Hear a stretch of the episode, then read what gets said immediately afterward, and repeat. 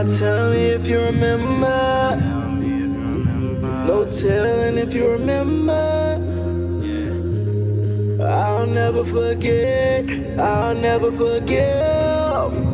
Remember Welcome to the hashtag CauseAScene podcast, the show focused on the strategic disruption of the status quo in technical organizations, communities, and events. me by myself. Grew up by myself. A kid in the shell. Blessings on the shelf. I mean, come on, guys. I got up this morning and I'm here.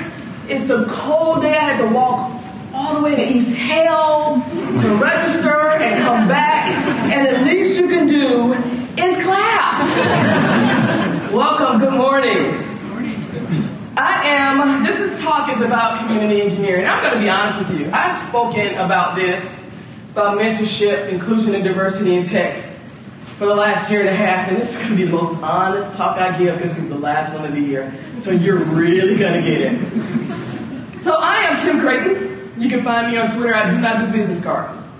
So um, you can find me on Twitter. I have a podcast called um, Community Engineering Report that I will be ending in December because I've made a pivot.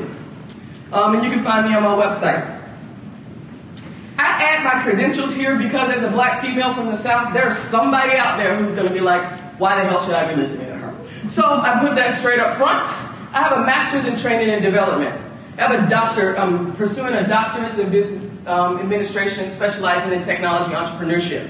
My doctoral thesis, my doctoral study is on successful strategies for increasing organizational um, knowledge sharing, and I'm focusing on mentoring in organizations. And I'm also writing a book, How to Leverage Organizational um, uh, Culture for Competitive Advantage. So that is why I'm here. Um, so let me give you a little backstory. Aaron, as Aaron said, I started last year, my first conference was last year at Scotland JS. And it started with a talk, Overcoming the Challenges of Mentoring. Because as I had well, I entered tech in 2014 after my father passed away. As an only child, that was my greatest fear. And because I didn't die, I was like, crap this, I'm going to do what I want to do. And so I left education. Uh, I'm a certified special needs teacher. And so I left education. I was going to go figure out this tech thing. I sent back a um, text to my family and friends and said, I'm going into, leaving education, I'm going into tech, and I put it in quotes. Because the next sentence was, when I figure that out, I'll let you know. and so um, I spent so much time, about six months, just going to conferences and, and, and, and for the first time being black and female in the South was working for me because I was getting free stuff all over. I was going everywhere. I was like, what? I was in my first JavaScript conference and didn't even know what JavaScript was. I was like, but it was free, so hell yeah, I was going. And so, and so, uh, I mean, that was a lot. I mean, UX, UI, uh, artificial intelligence. I knew I was more than a consumer of tech, but I had never saw myself as a producer of tech. I was the person who would watch the Apple keynote, not just for the products, but to see why they didn't do this or why they did this. Just really interested in, in things. And when I wanted to build a website, I YouTube. Man, I can follow a YouTube a WordPress video from start to finish, and I have a great product. That's what my current website is built on. Thank you very much. And so um, I went to started speaking at conferences, and I was at a Clojure conference, and somebody was saying, "Kim, we're we're um, engineers. I think you need your title should be community engineer." I'm a researcher. I'm, I'm an educator, so I was like, let me look up these words and see if they resonate with me. So for me, community is when I researched it, it was a feeling of fellowship with others as a result of sharing common attitudes, interests, and goals. It's like, okay, that sounds like me. Engineering, to arrange, manage, or carry through by successful or artful execution. Can do that too. So I was like, okay, that makes sense. So for me, community engineering is the intentional and skillful effort of creating environments which support the sharing of common attitudes, interests, and goals in order to grow a more inclusive and diverse technology community. Let me break that down to you. Okay, because I'm an educator. Let me just break this down to you. So, the community part is the heart. The H E A R T. That thing, our mission, our vision, our passion, that thing that makes us get up in the morning and go, ah, it's a Monday morning. I'm happy to go to this place. Yeah, right. but it's that thing. And you know, you have these nonprofits. They they're mission driven, or we have social responsible businesses. They're mission driven. The problem I'm finding though is how do you operationalize mission? How do you measure nice? How do you measure a response, being responsible to, um, to our customers? How do you measure that? Most people can't. Because most people focus on a product or service, which is not a business. A product or service is a product or service. You need to have underlying structures for it to be a business. And this is where I find that we're having challenges in our communities. So, why we need community engineering as I define it. Since technology now literally touches almost everyone, it is no longer the playground of just a few. It isn't economically prudent to build products or services that don't reflect the needs and desires of large proportions of your population. So it makes sense that the technology community is now focused on attracting more inclusive, um, inclusive and diverse relationships, memberships. Okay, let's be honest. Uh, my podcast, The Community Engineer Report, I intentionally, as a black female growing up in the South, did not want to talk about inclusion and diversity with white people. Just didn't want to have that conversation. Um, m- my life was hard in, when it came to diversity and inclusion in Atlanta. I was the only a lot of the times. My mom sacrificed a lot so that I could be the only at the symphony, the only at um, ballet, the only in acting classes, the only at a lot of things that my peers weren't experiencing. So I was like, I don't want to talk about your politics or your morals, especially in this climate that we have. But we need to have, so I was like, how can I have these conversations in a way that means something to me? I'm getting a business degree. We're going to talk about it from economics and, and business perspective. Because that's what this is. Let's be honest, most business owners, this is about business. And you can get upset about it. You can say, oh, that's not right. You can say whatever you want to. But at the bottom line, diversity and inclusion helps your bottom line. Period. Now, if that changes your spirit, then that's a bonus. But once we get in, you ain't getting us out. so that's just the true nature of it. And when people start having, and that's why the reason I wanted to have my podcast. So I want to have the uncomfortable conversations that we're having in these small rooms, but we're not having in, in, in public. Because everybody's sensitive. People don't want to say this. You say something, if I say someone's crazy, I don't mean mental illness, but then someone gets offended by that. People aren't thinking about intentions behind things, and people are, are, are scared to have certain conversations. And we're not going to get to the other side of this stuff until we have these complicated, uncomfortable conversations. White guys get over it. For the first time, you're not the only experts in the room, and that's okay.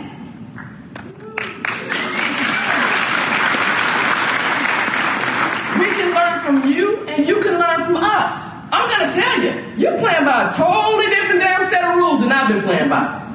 So I'm like, I got me a league of white guys. I don't need to make this up. When I have questions, I go to my legal white guys. How would you handle this? Because the black female from the South thing ain't working for me right now. You guys have the keys. You know what imaginary doors are. If you come up against something that we consider a default, like, oh, you can't do that, you guys just like sidestep it. Like, that didn't even freaking exist. And we sit back like, what? How dare they? Screw that. I want to learn how to do it. Forget that. I'm following you. because you guys know the rules. And it's because the systems are built because you guys have power. It's not your fault, but you benefit from it. Let's have honest conversations about that. You benefit from it. I tell every person who wants to have a conversation about this to watch the three part documentary, The Ascent of Women. It is on Netflix.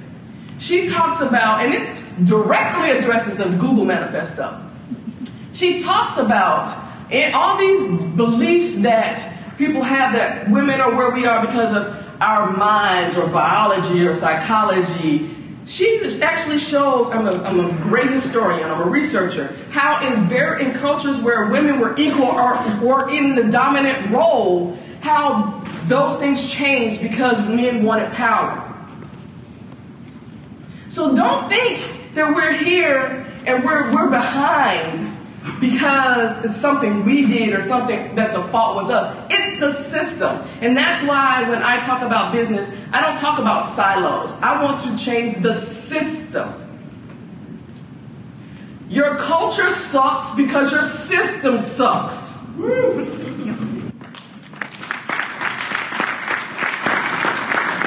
I hate when people say, well, well, my department is great, but every no. So you're telling me you're living in nirvana and the rest of the organization is living in batshit hell? There's a problem with that. There's a systemic issue with that. And businesses are not going to change these inclusion and diversity numbers just by bringing in women, people of color, people with disabilities. It's not going to happen because as soon as we rotate in, the culture sucks, we're going to rotate out, and then you use that as, as an excuse to say, well, what we tried. They just don't fit here. No, they don't fit in that crap, but they fit in technology. So, too often, these are the things that are affecting inclusion issues. They know who we are, they know what we do, and they'll figure it out. Okay. Some of your egos are way too big. We don't know who you are. We don't care who you are. And if you want my attention, you need to come out of your ivory tower and come to me. I do not, it is not my responsibility to go to you. This is a big problem we have in tech. People, oh, I'll have these meetups, but no one's coming. How many people do you know? You already, we already see, look at this room. Very few women, very few people of color, and damn, very few women, people of color who are women. That right there is just like it. And so that tells you we're not aware of this thing out here. So, as an educator, if I wanted to reach you, I can't sit at my desk and say, Look, they know where I am. I'm sitting right here, names on the door. Man, I would never get my job. It is my job to engage with the student, to figure out where they are, what they need, make it about them and not about you because it's not about you, because you need us to make you successful. That's another thing I want to tell my, my, my marginalized and underrepresented um, members. Do not let this industry dictate your value. Do not beg for a job. You figure out what you're good at and you tell them what your value is because they need you. They need your perspective at the table to create products and services that are of value.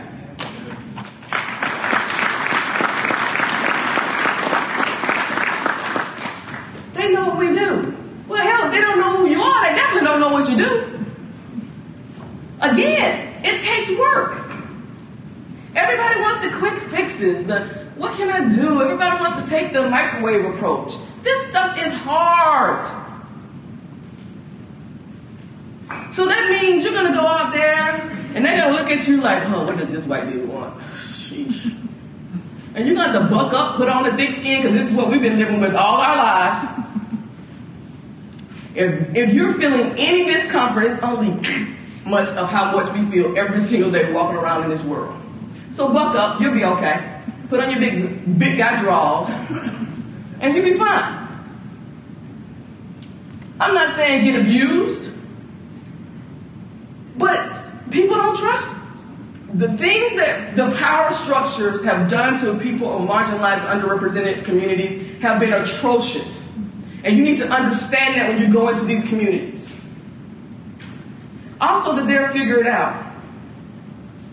Again, as an educator, I mean, just, I have a group of 10 people. They're all mildly intellectual disabled. And I'm going to be honest with you, that's a politically correct term for me. When I say mildly intellectual disabled, people say, oh, so can they learn this? Or why did they retain that?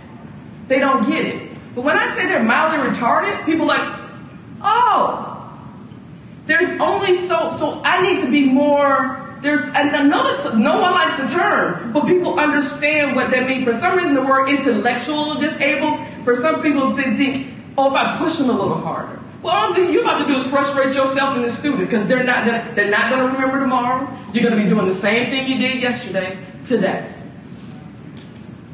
So I'm here. Yeah, I can be a bit abrasive. Yeah. I do it on purpose. I really do.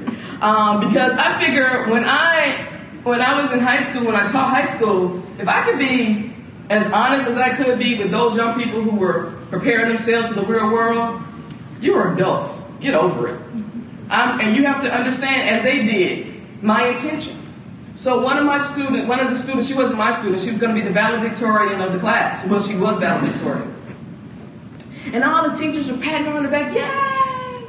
Congratulations! And she knew she saw me coming. She knew this was going to be an interesting encounter. Because I said, that's great.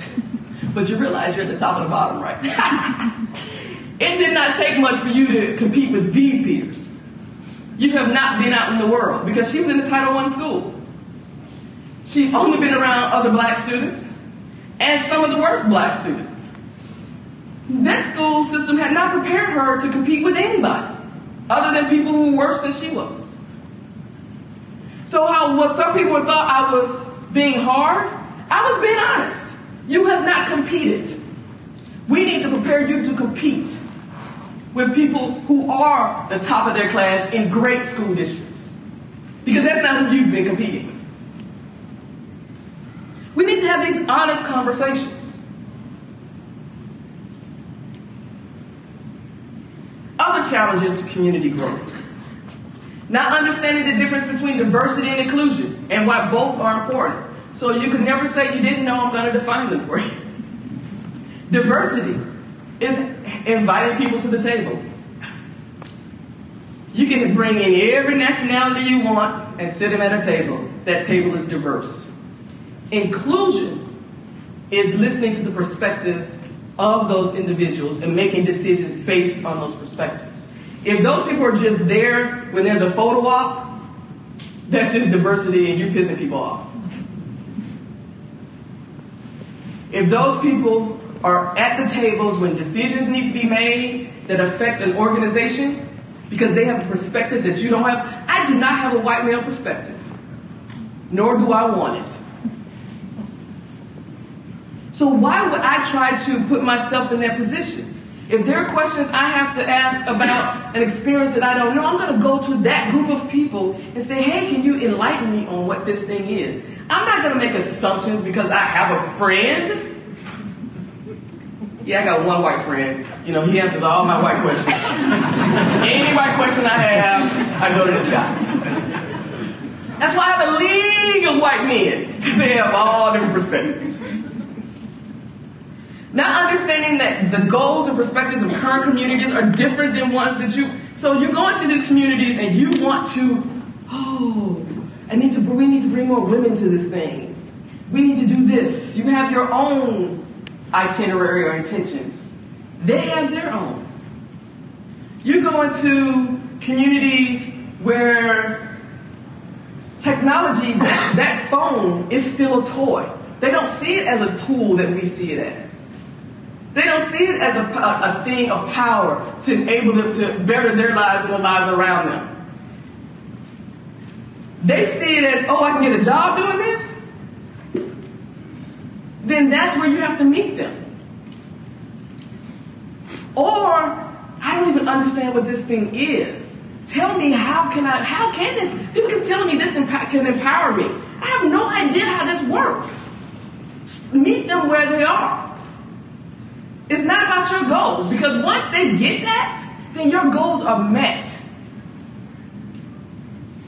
Think about uh, we're on a college campus right now. Their first week of school. How many credit card people? I, mean, they passing out credit. I know they were when I was in. Man, they gave me American Express. I didn't have a job. I was like, what the hell? But I'm going to spend. It was a mall down the street because they know that once you're a customer, if you're leading a mortgage or something, you're going to think back on, hey, they gave me this chance. And I'm also going to speak to people uh, when we talk about mentoring. Oh, I don't want to mentor anybody. I can't mentor anybody. It's, it takes about a year for them to level up. And then by that time, they're going to go somewhere else. Buddy, they're not leaving because you mentored them. They're leaving because they got the skills and your culture sucks and they're getting the hell out of there to go somewhere else. Everyone in the hashtag CauseAScene community shares the same common beliefs based on a set of four specific guiding principles. One, tech is not neutral, nor is it apolitical. Two, intention without strategy is chaos. Three, lack of inclusion is a risk and increasingly a crisis management issue. And lastly, but most importantly, four, we must prioritize the most vulnerable. To find out more about the guiding principles and adding them to your Twitter profile banner, please visit hashtag else. Fix your culture. Stop blaming the person who's coming in. That's what we, we often do. We look for blame. It's their fault that they didn't fit in. No, let's question why several women.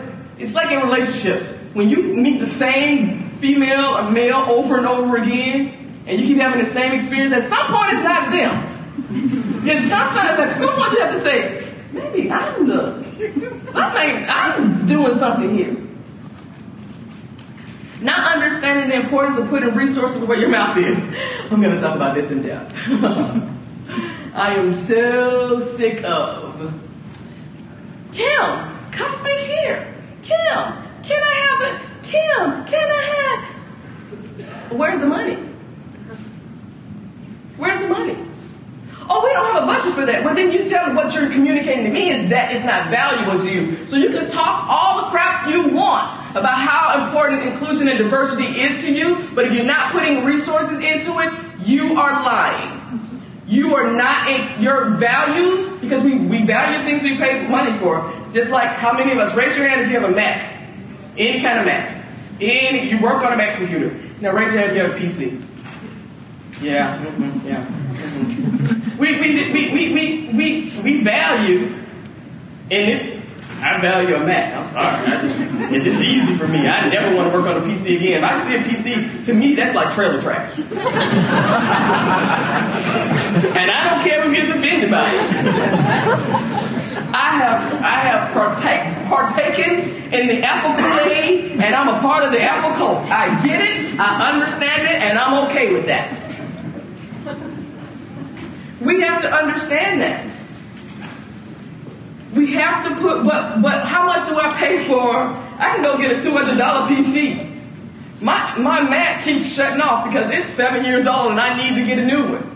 But I'm gonna hold on to that Mac to the. I'm not getting a freaking PC. I'm not. And so we need to understand that because I put that to me that's valuable. I paid twenty seven hundred dollars for this thing. It has gotten me through, let's be honest, because a lot of I know a lot of people recycled a whole bunch of PCs in the time that I had my Mac. So we put money into things that we value. Not being able to um, overcome the inherent mistrust. You know, we're in the South. Black people were pretty, treated pretty pissed poorly down here. You know what I'm saying? So when you come talking to us, we always got this thing on the back of our head. What the hell they really want? Let's read between the lines. What do they What do they want? What are they saying? It's not personal to you. It's just the history. And until we face that in the United, this is what I'm going to say because I'm not very political. I'm not political at all. But what I am going to say is, I'm happy that we had this election because it woke up a lot of you white folks. You can never say again that there's no racism in the United States. Good God, I got sick of hearing that. Because it wasn't racism against you. You didn't experience it every day. You didn't realize Uncle Bob that sits at your Thanksgiving table was a member of the Ku Klux Klan until you saw him at a march on, on CNN. This woke people up. But then what? What we're doing now is very reactive. What proactive things can we do? And this is the perspective I come from. Because everything right now we're doing in, in, in, in inclusion and diversity is very reactive. Like the, the, last one, we, oh my God, seeking, desire to seek simple answers to complex problems. We did not get here overnight. We're not going to get out of this overnight. It is a systemic issue.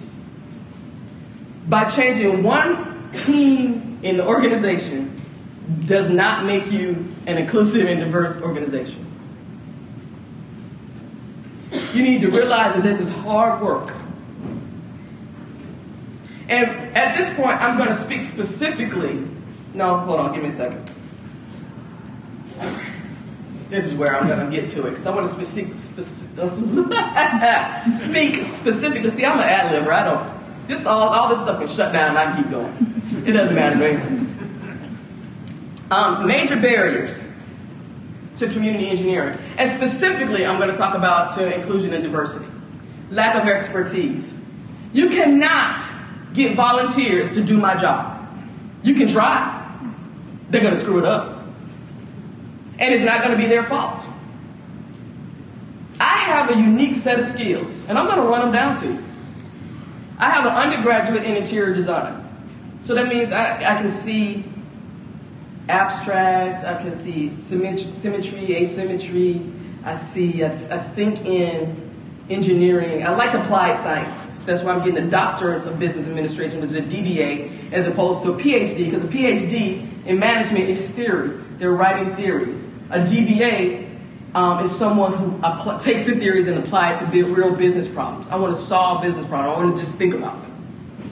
So I have an undergraduate in interior design a master's in training and development, which means I know how to write curriculums, workshops. I am an expert on adult learning. I understand adult learning theory. So then I went into working in um, after school programs. So I'm an expert in youth development philosophy, which is seeing young people as a positive resident and negative, no matter where they come from. Because I was working in Cabrini, Cabrini Green Housing Project in Chicago at the time. And it, it's a challenge to see when someone comes out, there being a, there's a forget that. There's a young boy on my street right now who he spends more time in jail than out of jail. But as soon as he comes back from jail, he knocks on my door and says, "Hey, Miss Crayton, I'm back." And I'm like, "Hey, Louise, are we gonna do better?" And I know that the hell he's not, but I'm encouraging, and I, I, I, I, let I sit there and talk to him because of my youth development training. I see him where he wants to be. I do not hold on to where he is. So then I segue, I moved from Chicago, and there is no structure after school setting, so I got into education. I never wanted to be a teacher. Good God, I didn't want to be in that system. But because I'm happy I was, because I got to see what the problems were. And let me tell you, I don't like your kids. I don't like your kids, and I don't like you for having these kids. because what you've done is tell these kids that they can do absolutely nothing, know absolutely nothing, and still get rewarded for it. When we know when they go out in the real world, that is not the real world. We're not preparing them for the real world. They don't know coping skills. That's why their first instinct when they get depressed or they get down is to think about suicide. They, they have no continuum because they've never experienced stress. They've never experienced failure. Every time something happens, some parent comes in and cleans it up. Uh, we had students who did nothing for four years of high school. Two weeks left of school, about to graduate. They know they're not about to graduate. You get parents calling the superintendent, and now we have to jump through hoops to get them extra credit when they didn't do regular credit to get them to graduate because there are numbers you have to meet. What is that teaching somebody? What is that teaching a black male who has done nothing for four years? And you want to be concerned, you want to wonder why he has no problem with, hell, you have that? I want that? I'm going to take that. So let's not blame this on inner city. This is all of our problems. We've all, well, no, I'm not because I ain't had no kids. that was an intentional thing from I was like, I don't want that in my house. so um, I went there, and then um, I've been in improv classes, I've been in acting classes, I've been in um, singing, um, and now I'm getting a DBA because I've always wanted to learn about business. But even with the internet, I couldn't find a structured system to learn about business. So I decided to go into business school. Did I have an idea what I was doing at the end? No. I just got interested in tech after the fact and it just went that way. I'm just a natural learner. So the people you are bringing in to do to help with your inclusion and diversity, do not have my skills. They do not understand how to navigate relationships the way I do. They do not understand how to have com- complicated conversations with people and still let them walk away with their dignity. They do not know understand, understand how to put processes in place to build a business so that every customer experience is the same. So that's a problem. And then you have lack of support. Everybody who's doing this on a lower level, if their organization, the leaders, are not supporting them or wasting your time, stop lying to yourself. I would rather you just say, you know what, we just don't give a shit about this. Just be honest. Because what you're doing is burning out people who are working hard, and they're never going to get anywhere because you're never going to implement anything that they're telling you to do.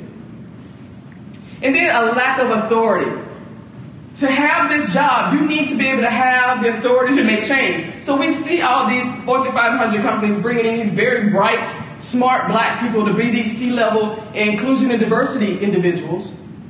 But do they have the authority to make decisions or do they have to go back to the CEO or board of directors before they make a decision? If I have to do that, then I'm going to do, but I don't have any power. and again, I talked about the resources. This takes time resource takes money resource, it takes energy resource, it takes a lot. To do just to be on this stage right now, to expend all this energy, people think I don't believe me when I say I'm an introvert. If you don't catch me right outside of this for the hall track, you won't see me. because I need to go decompress. And I'm looking for the first ride back to my hotel. because this is hard for me. But I know it needs to be done, so this is what I do.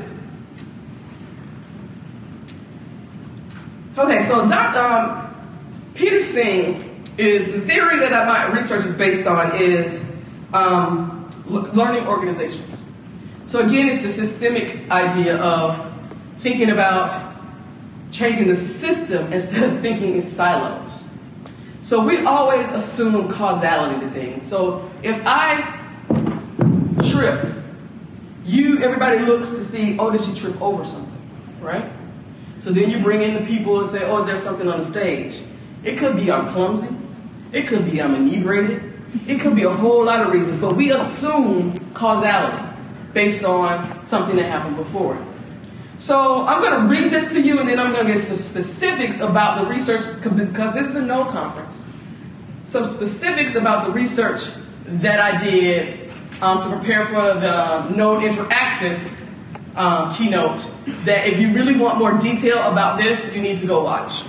So, more broadly, current reality itself is, for many of us, the enemy. We don't want to face what the reality is. We fight against what is. We're not so much drawn to what we want to create as if as we are repel what we have. So again, what I'm saying is you don't like the culture but you really aren't drawn to create on something new. So you just don't like this, but the effort is going to take to do something new that's not really what you're interested in. You just want this to stop right. By this logic, the deeper the fear, the more you, we abhor what is, the more motivated we are to change. Things must be get bad enough, or people will not change in fundamental ways. This is the truth. Think about it in your life. In the last year, with all this hotel living, I've gained too much weight for me. But it's easier to eat the food that, that's provided for me. First of all, it's free. Um, well, it's not free because I work for it. This is my job. And so it takes a, and, like the hotel we're at, yeah, there's a pool and there's a, they bring my workout clothes. Hell, I knew I wouldn't bring my workout clothes. but that's just, you know, it's like it really has to get bad. And I have to tell myself, do I want to get it so bad that I can't physically do what I need to do? I'm having amazing experiences traveling the world. Do I not want to be able to experience those things because my body is just not able to do that? So I need to continue to have a conversation with myself. So again, I want to be in alignment. So for me, it's about me being honest with myself. And you need to be honest with yourself as well. So let me tell you the, some of the things that I experienced. Um, and then I'm going to open it up for some, I'm going to answer some questions that I always get. Um, so everybody here probably understands, remembers the whole Node Twitter debacle. You know, the Twitter, I mean, yeah, for like two weeks there was just hell on wheels about Node on Twitter. And I just got accepted to speak at Node Interactive and Node Denver as a keynote. And I was like, oh hell, what did I walk myself into? So, because I was looking at some of those comments and they were rough. They were awful. They displayed the worst in human beings. And so I was concerned, particularly for my physical safety. Because again, being a black female, I do not want to walk into a room of angry white men. Because I'm going to say what I got to say. I just need to make sure there's some security right there because um, I ain't trying to be a martyr for this or anybody else. and, and, also remember, I have yet to get paid, so eh, I'm not taking a bullet for you at all. So as I did my research, because again, it's the system I was like, there's, I want to make sure I get this, get the whole picture. I don't want to go by what I see on Twitter, which most of us did. Let's be honest. We see something on Twitter, we retweet things without checking facts, we do a whole bunch of things. So I started interviewing people, and what I found was the people who were making the most disgusting comments weren't even in the Node community. That stuff just came up in their Twitter feed, and they just found some way to insert their vile spew all over the place. But because you didn't know that, you started responding, which started feeding the trolls. And it just kept going and going and going and going.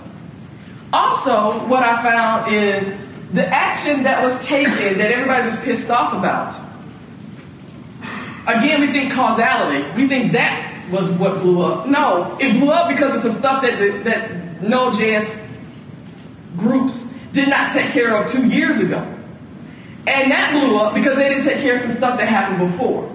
And I, this is from people I've talked to. I've talked to people on the leadership team, and they admit they did not want to address these things. They did not know how to address these things.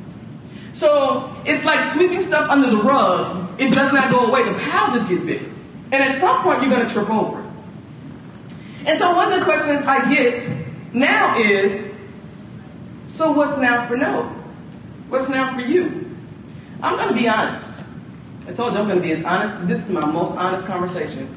After my Node experience, after speaking to members of leadership on the Node team, they're great individuals.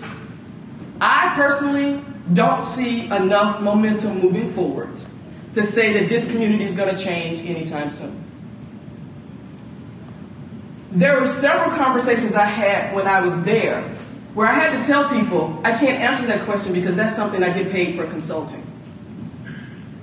Because people want to always stop me in the hall, again, the simple answer to the complex issue, and say, Oh, I'm having this issue in my organization, can you give me an answer? If anybody gave you an answer without doing any kind of research into your organization, you're wasting your money. That is not, that's not how this stuff changes. These are systemic problems. Also, there's a challenge with the open source community of how do you fund certain things. Until there's a funding structure that pays for the things that you say you value, then you don't value it. Everything that I see, I'm going to say everything because that's an absolute.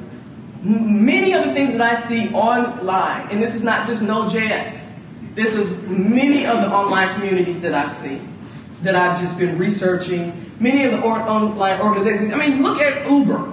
I don't know why everybody thought when they brought in a new CEO things were going to change. That is the culture of that organization. So everybody's surprised when something new happens.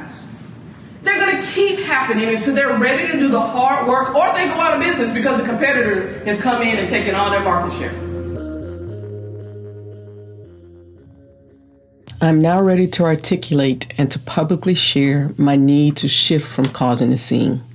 Currently, this work, this push for equity, for minimizing harm, and for prioritizing the most vulnerable, is collectively viewed by many as noise, bullying, troublemaking, as contrarian for controversy's sake, rather than what it is a necessary evolution for the overall health and well being of those who work for us, partner with us, buy from us, invest in us, and society as a whole. My focus from this day forward is to forge a path to welcoming and psychological safety in systems, institutions, and policies at scale because I will no longer put new wine into old wineskins. My team and I will be spending the next few months making the necessary changes to ensure that my new commitment to doing the proactive work of leading a movement framed by the guiding principles and seen through an anti racist lens strategically happens with a relaunch on Juneteenth. To be kept informed of our progress, please follow me on Twitter at KIMCRAYTON1, Kim Crayton 1, and on our new Kim Crayton's Community Cafe Discord server. When I started hashtag CauseAScene in 2019, it was out of my frustration that no one was listening.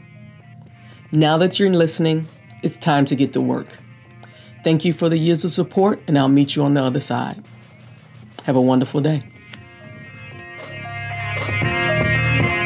they go out of business because a competitor has come in and taken all their market share.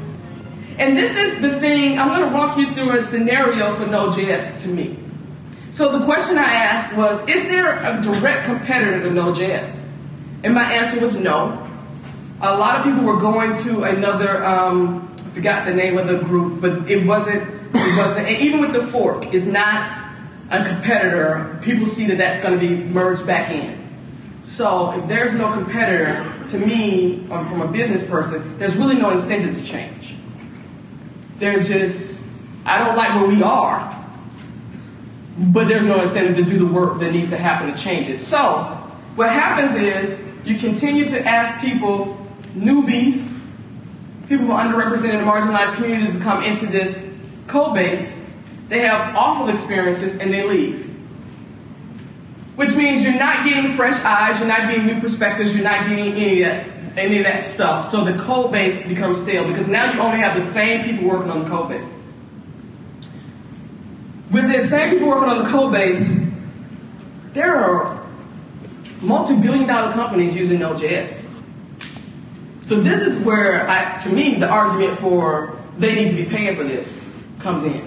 Because when we aren't effectively able to update the code base, make sure it's secure, because we don't have the manpower or the perspective to see that. Because if you're working on the code base all the day, you don't see, you don't have the perspective of the person who's been working in machine learning or AI who comes in and wants to put their piece in there, or the person who does this, that, and I'm going to back up a little bit because we need to be concerned about AI and machine learning and bias and prejudice and racism. Because at some point, white guys, you're going to be the other as well. Because if these jobs, if these computers can do your job, if you have not figured out a way to differentiate yourself to be a problem solver, you're an other as well. Your job is gone to the next computer, the next um, AI uh, machine learning program. And so, as I, like, I'm speaking to you now, some of you, it may be going on deaf ears. Some of you may be like, I wish you would get off the stage. But I see some people nodding, and, and this means something to them, giving them some perspective they never had. I can't do that with a computer. I can't do that with a program. So if I have somebody who's working on a um, machine learning or AI program who does not have this perspective, once that's coded into the, the system, how do you get that out? These are the things we need to be thinking about not just for ourselves, but we have global concerns. Our customers are global. We do not want to encode something into programs that inhibit people from Medellin, Colombia using our, our software. People from Taiwan using our software. These are things we need to be very specific and clear about, but you can't with only one perspective. So, I'm going to go back to my story. So you have a, a Home Depot, a Walmart, Coke, all these people using Node.js. They don't understand about the code base. They have developers, but they're not working. You know, they might assign somebody part of their job is to work on the code base, but that's not the entirety of the code base. Once that code base is insecure, that goes directly into their code base. And now, what they need to be concerned about is the security of their, eh, their customer experiences. So we need to stop thinking about things just right here and start looking at the long term effects of things. If I do something, it's like the butterfly effect. If I flap my, flap my wings now, is it going to cause a tsunami later? This is the question. These are the questions people aren't asking themselves because again, we want these quick fixes.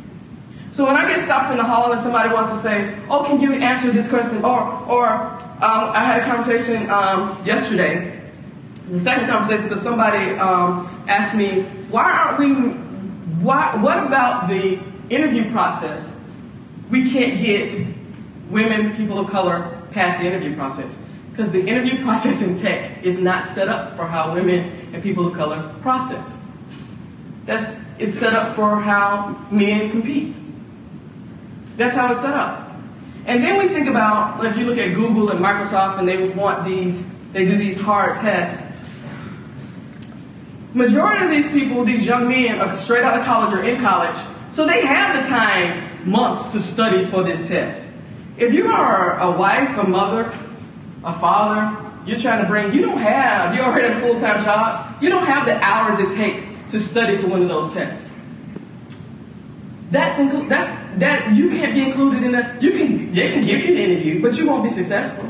That's just like me taking one of my mildly intellectual disabled students and telling them to take the SAT and expecting them to pass. There's nothing wrong with my student. This is just a test that they cannot pass. Now, if I if I have one who's high functioning and I give them verbal a verbal test, that's what differentiation is all about. So I was required to give people tests in different ways. Some of them had to watch the computer and have it read to them. Some I had to read to them. But they got it based on where they were. You cannot, we can no longer have a blanket interview system. This is an information economy. This is no longer industrial economy where you give a person a manual and they learn their jobs. This is an information economy, and information is nothing until it's internalized and becomes knowledge. That does not happen in the current um, interview process. Whiteboarding does not do it. Because if you're if you're a person who is test phobic, you may know all every library, every function, everything, and you may be writing stuff at home. But the fact that you can't take pass this test does not mean you don't know it or you can't learn it. We need to stop doing our testing. How we introduce people to tech is antiquated. We are an information economy. We are not an industrial economy. It's explicit knowledge means very little to us now. It's tacit knowledge. Explicit knowledge, let me define, is that information that can be put in a manual. That you can, you know, your, your HR handbook, the thing you sign off on. Tacit knowledge is that knowledge that comes from learned experiences. That's hard to capture, but is the most valuable thing you need for competitive advantage. That's what organizations are competing on now. That tacit knowledge that they can use for differentiation and innovation. Because that's what helps them differentiate themselves and become competitive in a global economy. Not the manual, because everybody has the manual. So I'm gonna give you an example. Everybody, there's there's a for and against codes of conduct. A code of conduct by itself is worthless. And I know I'm hurting some people's feelings, but oh well, this is what I'm here for. A code of conduct is a list of things that we will not do, we do not accept. That's reactive. Nice, be nice is not measurable. Be kind is not measurable. Be respectful is not measurable. So, what I'm going to do is tell you again, flap my wings, and go over here and, and, and tell you how to make a, an effective code of conduct. That's the one thing I'm going to give you for free today. So, you have your list of what we don't want. And I'm going to talk about sexual harassment because that's the thing that everybody's talking about. And everybody wants to say, I didn't harass, sexually harass anybody. Da, da, da, da. So let's talk about that. So you have, we have a no sexual harassment policy. The hell does that mean? That's not measurable. So now what we need to do is define terms. So I'm going to look at this young lady and say, hey, in this organization, this is how we define sexual harassment. Do you agree with this term? Yes or no? All right. so once this person, we've talked about it, I want to make sure you understand it. This, so you can do that in a video. This, as our organization, this is how we define sexual harassment. You don't have to like it, but this is how we define it. All right? But that's not enough. Now you have to say, this is how we find, define sexual harassment for people in power. Because there's a whole other level of sexual harassment. So this is as an organization, if you're in power, this is what sexual look, harassment looks like, and these are the, the, the, outcomes of it or whatever. And uh, do you agree? Now it's only at this point can when someone says you sexually harassed me, or I've had uh, I, I, want to complain about sexual harassment, then I now come to the person and says, okay, this is what we defined as sexual harassment, right? Right? Your behavior broke this, this, and this. You don't have to agree with it, but this is what you agreed to, and there's consequences to that. If you don't do that, anybody can say, Well, I didn't know. That's not how I define it. You can't hold them accountable.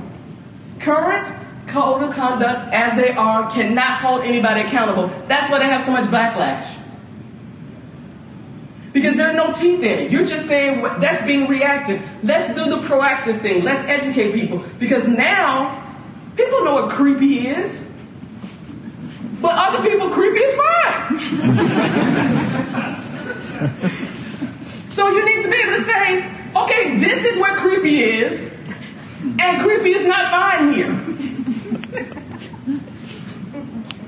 But that only comes because you have inclusion and diversity. That only comes if you have people at the table who are different perspectives sitting at the table creating this code of conduct saying, this might be a question right here. Might, this, might, this might be something we have a problem with. Let's define this even further. Another question I get often is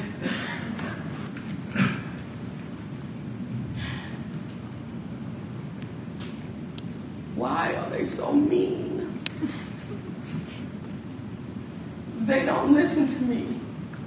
They mansplain. Again, well, I haven't said this. I have a motto in my life. Do I want to be right or do I want to be happy? So the reason I'm making a pivot is because currently working in inclusion and diversity is not making me right or happy. So I'm just not happy. So that's why I want to focus on business, and I'll talk about that in just a second. So, if I want to be happy, I'm not going to assume that every man is being an asshole. They just don't know. They just don't know. This is how they talk to each other. So, a man who tries to mansplain me, I want to educate them for the wider female audience. So this is going to be a painful lesson for him, but he'll be okay. Because I'm going to say, because I have done a lot of my own spiritual work. Like my one of my favorite books is The Four Agreements. And one of them is be intentional with your words, don't take anything personal. Those are two. So I've worked on this. And that's the only reason I can really do this work. And so I'm going to explain to him that, excuse me, I'm very intentional about what I say. There's nothing you need to read into what I say or take out of it exactly, except for exactly what I said. Now, if you want more clarification on that, that's a conversation we can have. But what I said is what I meant. And unless there's further conversation, we need to move on. And most men are just like, wow, they think of it that way. I've been called aggressive so many freaking times. I'm not aggressive. It's just when I say no, that's what I mean. That's an issue that women have. We say no, it's oh because we're on our periods, or we're just PMSing, or we're cranky, or she's just not great with people. No, damn it, I meant no, I'm not doing it. I'm not doing it. I just do that to my at school all the time. My manager, my my uh, my principals, they knew me. They asked me to do something. I said, no, don't ask me again. because what I was doing was way more than I needed to do. So I'm not going to do that thing. And that's how some of the sexual harassment stuff gets me. People, people don't understand those boundaries. I didn't get no. And move on.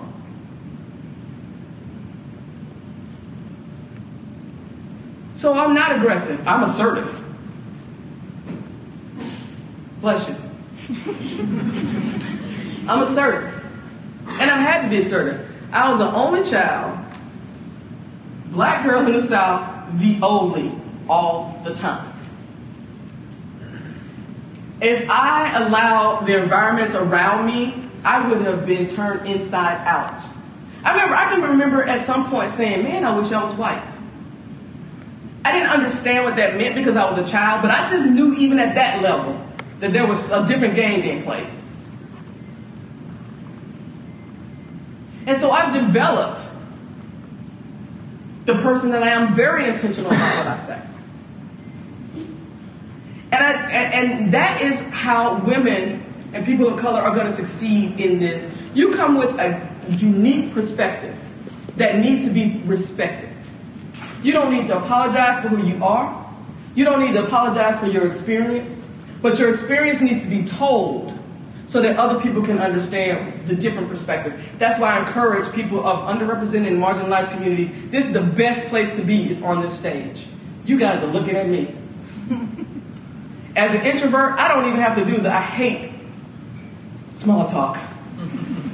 I hate first dates. So I don't have to do that. You guys know me. You can come up to me and we can start a conversation right in the middle. I love it. But we need to get more people from different perspectives on the stage telling their stories so that people understand what is out here, what their customers look like, what the communities look like. And that, again, white men, you're not the only experts in the room for the, fr- well, you never have been the only experts in the room. We just didn't say that. We just not shutting up now. But it's good because it makes you better people. It makes your experiences better.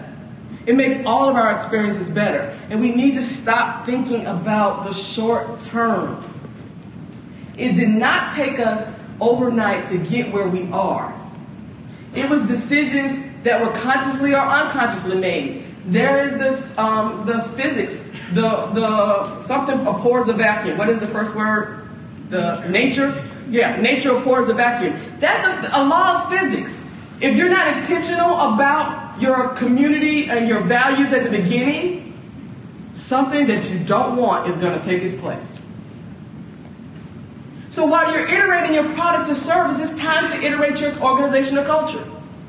If you're doing two week sprints, then every two weeks you need to be going to your customers, going to your internal, external stakeholders, and asking them, how are we doing? What does this look like? We say we value um, customer experience, okay, let's that's not measurable. What do you mean by customer experience? We want to make sure that there we lower our return rates.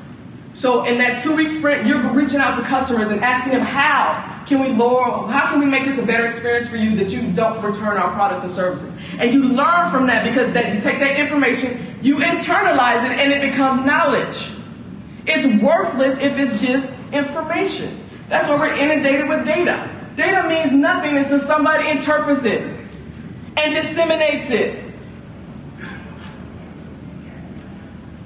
So, with that, I'm going to say thank you.